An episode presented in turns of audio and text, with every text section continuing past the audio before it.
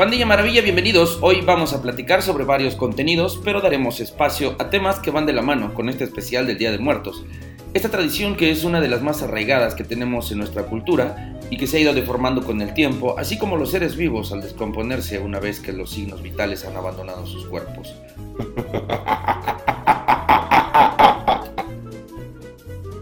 ¿Se han preguntado por qué se celebra el Día de Muertos? Esta celebración mexicana nos recuerda que somos mortales, no obstante, también nos enseña que la muerte es parte de la vida y debemos festejarla porque mexicanos, huevos de su madre. Así somos, pero vamos a los datos técnicos. Para empezar tenemos que dejar en claro cuándo es y qué es el Día de Muertos. El Día de Muertos es una celebración popular mexicana para honrar a los difuntos. Tiene lugar el 2 de noviembre, aunque el Mexa promedio empieza a celebrar desde el día primero o antes. Su origen se remonta a las culturas mesoamericanas que habitaban el territorio mexicano antes de la llegada de los españoles, ya saben, estos güeyes que siempre vinieron a meter la pinche nariz a México. Como las etnias mexica, la maya, mixteca, texcocana, zapoteca, tlaxcalteca y totonaca. Originalmente, según el calendario mixteca, se celebraba durante el noveno mes del año solar. Interesante, ¿no? Bueno, la previvencia de esta tradición, luego de la llegada de los colonizadores hijos de su chingada madre y el proceso de evangelización, otro poco hijos de su chingada madre, se explica en la fusión sincrética de la tradición mesoamericana con la católica. De ahí que en el calendario coincida con festividades de la cristiandad, como el Día de Todos los Santos, o sea, el primero de noviembre, el Día de los Fieles Difuntos, que es el día 2 del mismo mes. El ritual tiene como objeto honrar y celebrar la vida de los antepasados, de los muertos queridos y de los muertos ejemplares. En este sentido, se les regala con todo tipo de ofrendas y se levanta un altar en su memoria dentro de las casas. Como tal, el Día de Muertos es un día de recogimiento y oración, pero también de fiesta. Se celebra la memoria de la presencia de los muertos familiares, que ese día regresan a casa para estar con sus parientes y para nutrirse de las ofrendas que se les han dedicado. Según la tradición, el día primero de noviembre se dedica a los que murieron siendo niños y el día 2 a los que murieron en edad adulta.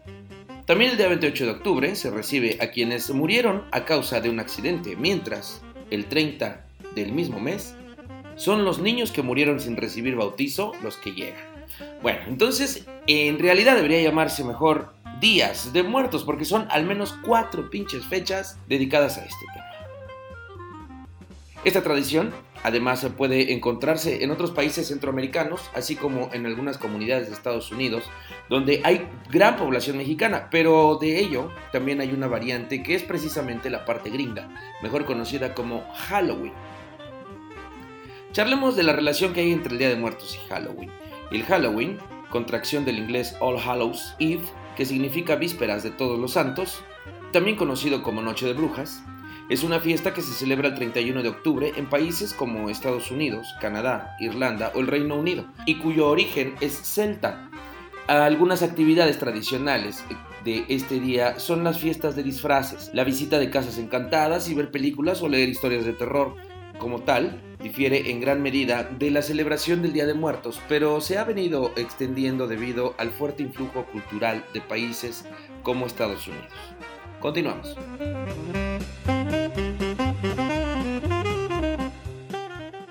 Ofrendas del Día de Muertos. Amigas y amigos, punto para la tradición mexa. El Día de Muertos es tradición levantar un altar doméstico llamado también como altar de muertos, con ofrendas en homenaje a los seres queridos que se han ido adelantando en el camino y ya no están en este plano terrenal. En él se ponen alimentos, bebidas, ropas, objetos valiosos, adornos, calaveras, flores y hierbas aromáticas. Con todo esto, lo que se pretende es recibir y obsequiar al muerto como muestra de afecto y recuerdo. De estas actividades se desprenden leyendas muy sonadas, como por ejemplo, hay quienes afirman que las garrafas con aguardiente colocadas en los altares misteriosamente presentan una importante merma, es decir, algo o alguien las ha estado vaciando durante la noche.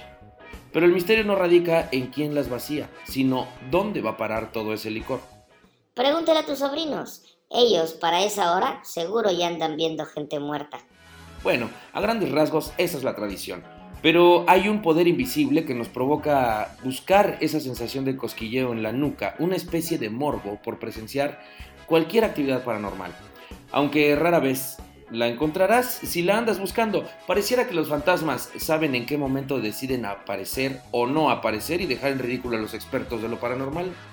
Quiero aclarar que Carlos Trejo no es un experto de monólogo, solo por si andaban con la duda. ¿Qué es ese poder que nos invita a sentir miedo a lo desconocido? ¿Por qué lo buscamos o nos atemorizamos de las leyendas, a pesar de saber que solo son eso, leyendas? Sí, porque las leyendas no se pueden comprobar científicamente. Y también estamos seguros de que no es algo real o que utilizando el sentido común jamás podría suceder. Esas son algunas de las preguntas que yo me hago constantemente cuando entrada la noche comienzo a buscar a alguien que me cuente sus experiencias. Soy un maldito junkie de las historias sobre todo en los sitios rurales. Me encanta escucharlos y ver cómo entran en personaje. Lo más cabrón es ver cómo yo me voy formando la historia en mi cerebro y de un momento a otro ya estoy sintiendo que el pinche duende anda rondando por la propiedad o que el aullido del perro del vecino ya es el grito de la llorona. Nada peor que un escéptico que se le olvida su escepticismo con dos cartones de coronitas y media botella de whisky. Pero seamos sinceros, la tradición no es tan tradición si le hemos agregado tanta bruja, calabaza y seres generados por mentes siniestras de algún guionista de cine gabacho. Quiero que hablemos de brujería, sí.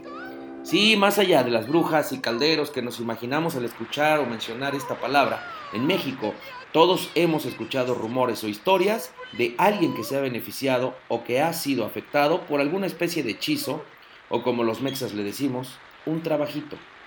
Desde el mal de ojo, pasando por el espanto, las lociones de tenme aquí, las pócimas de amor, brebajes de agua de calzón o el propio toloache, por ejemplo. Aquí hacemos la primera parada, destripemos el toloache. El toloache contiene escopolamina, sustancia que en dosis pequeñas ayuda a evitar el mareo, pero también llega a causar visiones, delirios y en algunos casos la muerte.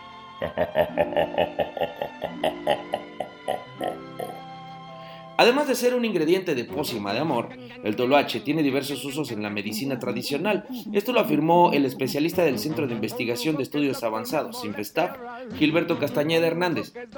De ahí la necesidad de estudiar este tipo de preparaciones y productos naturales a fin de que no sean un riesgo para la salud de quienes lo utilizan.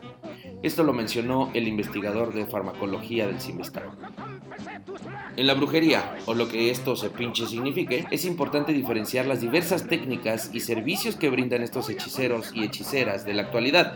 Y es que, aunque pareciera una práctica medieval, hoy en día las limpias son muy solicitadas. Un ejemplo es la cura contra el mal de ojo, que de acuerdo con los chamanes o brujos, se remedia con albahaca, ruda, huevo de gallina negra de rancho, aceites esenciales y una santa madriza con las ramas en todo el cuerpo. Además de darle fin a los síntomas de chamaco chillón, con alta temperatura, irritable y que sufre malestar generalizado, se puede solicitar revertir algún trabajo, amarres, brujería en puertas o ventanas de la casa, malas vibras. Para algunas de estas dolencias se utilizan siete limones, siete ramas de pirul y otra madriza hasta que las ramas quedan más pelonas que mona vieja. Pero mi favorita es la curada de espanto, una verdadera obra digna de representar. ¿Y saben qué? Aunque no estén enfermos de espanto, deberían experimentarla. No mamen, les va a cambiar la vida. Su bruja o brujo de cabecera les va a pedir lo siguiente. Hoja de matarrato. Licor fuerte. Si es del barato, mejor. Ese que le llaman cañita o pelaorejas o salta para atrás o bueno, ya me entendieron, de ese. Y aquí viene la magia. Después de la tradicional madriza con las ramas, el hechicero se avienta un buche de aguardiente dos, tres vueltas en sus cachetes y luego ¡fuas! Como rocío de fresca mañana sobre tu cara. Sí, te escupe como tragafuego de semáforo, al mismo tiempo que grita tu nombre en repetidas ocasiones diciendo quédate aquí. Y adivinen qué, más madrazos con las ramas. ¡Yeah! Venías a curarte de espanto, pues ahora es posible que te retires del lugar más asustado de cómo llegaste. Continuamos. Ahora hablemos del miedo. Lo desconocido es un lugar tan sublime que podría llevar a cualquiera a la locura. Es como si en realidad pudiéramos comprobar hechos sobrenaturales o como si en realidad supiéramos de lo que hablamos cuando hablamos de lo desconocido. Desde ahí tenemos un problema, ¿no creen? No entendemos el concepto de la palabra desconocido. ¿Han escuchado la expresión miedo a lo desconocido? Bueno, pues es eso, algo que no conocemos. Entonces, ¿cómo chingados podemos hablar de eso? Oh, en el mundo hay un sinfín de charlatanes y gente hablando de cosas paranormales, llamándose a sí mismos expertos. Pero ¿expertos en qué, güey? ¿En lo desconocido? Pero debemos aceptar que como seres pensantes somos curiosos y tenemos una absurda sed de respuestas. Pero creo que en esto de lo desconocido quedaremos igual. Solo porque nadie conoce lo desconocido, chingada madre. Continuamos.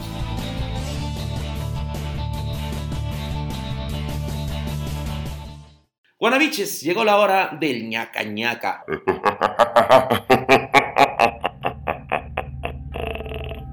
Aquí están las tres historias más representativas de la cultura sobrenatural en México. Número 1. La Llorona.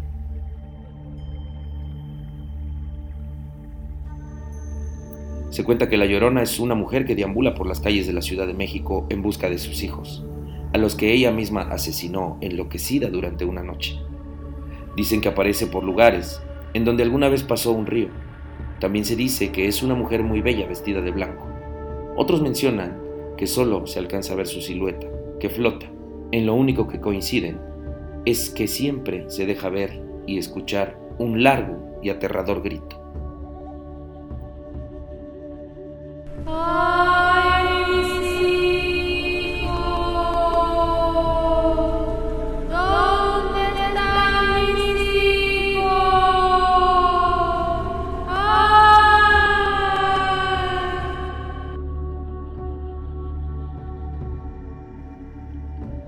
De esta leyenda hay varias versiones.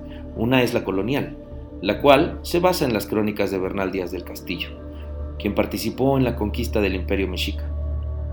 Se cuenta que una mujer de origen indígena era amante de un caballero español, y cuando ella le pidió formalizar la relación, él se negó porque pertenecía a la alta sociedad.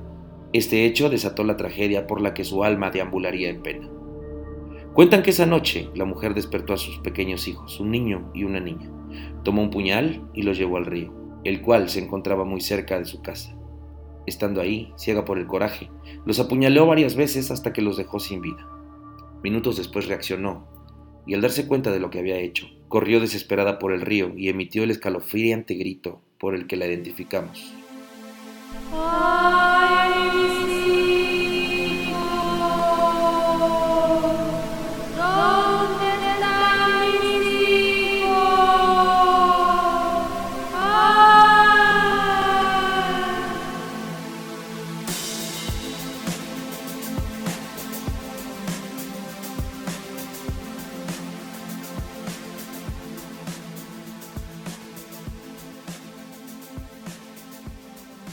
Desde esa noche no se volvió a saber más de ella y se convirtió en un mito. Quienes juran haberla escuchado dicen que deambula por las calles y los parques de la Ciudad de México, además de los canales de Xochimilco. Bueno, esta historia existe en cada estado, municipio, delegación, colonia de nuestro bello país, pero aún sabiendo que se trata de una leyenda, díganme, ¿qué sentirían si escuchan el escalofriante grito en medio de la carretera con la llanta ponchada en completa soledad?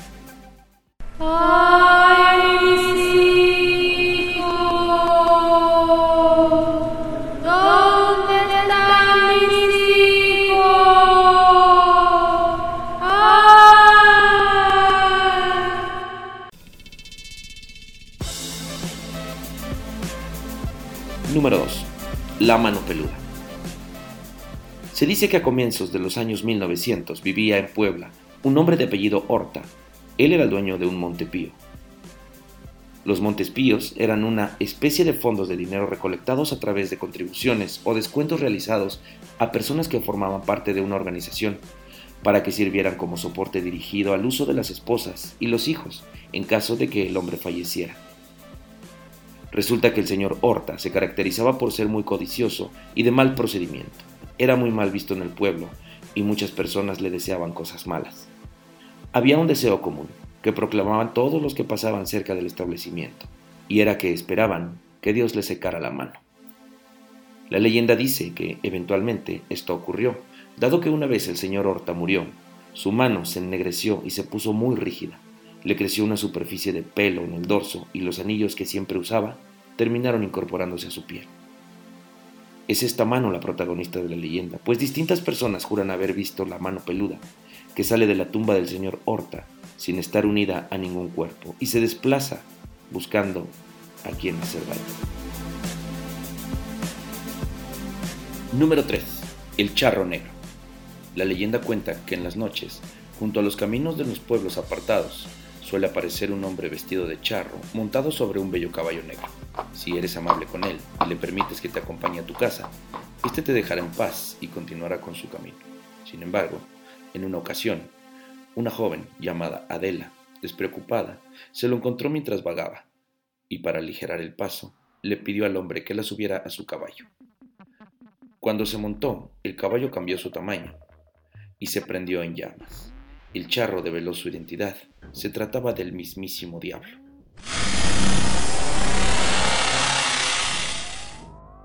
Al escuchar los gritos de la joven, los vecinos salieron, pero nada pudieron hacer, ya que la vieron quemarse viva ante sus ojos. Ella ahora era propiedad del demonio, quien se la llevó mientras ardía.